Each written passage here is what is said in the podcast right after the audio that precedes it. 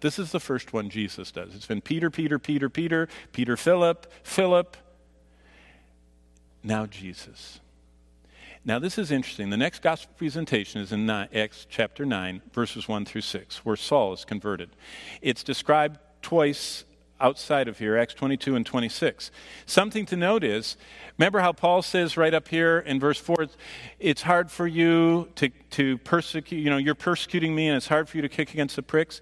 Something to note is when Jesus saves someone, he's right there. Remember, the book of Acts is showing Jesus saving people using individuals like us. But Jesus saves them. That's why Paul got saved without any individual, because it's Jesus that saves people. If you're leading someone to Christ, do you think about Christ being right there with you? That's why, again, I said if you're if you're off in a far off place and you feel far from the Lord, say, Lord, I'm going to obey you and go do what you called me to do.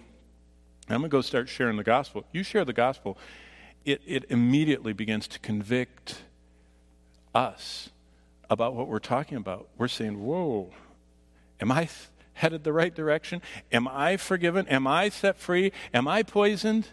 See, that's why you share the gospel. Uh, it, it's very impactful on your life. But if you do it, Christ is right there. Also, Jesus clearly identifies with us. Jesus told Paul he was attacking Christ when he attacked the church. Jesus identifies with us so much.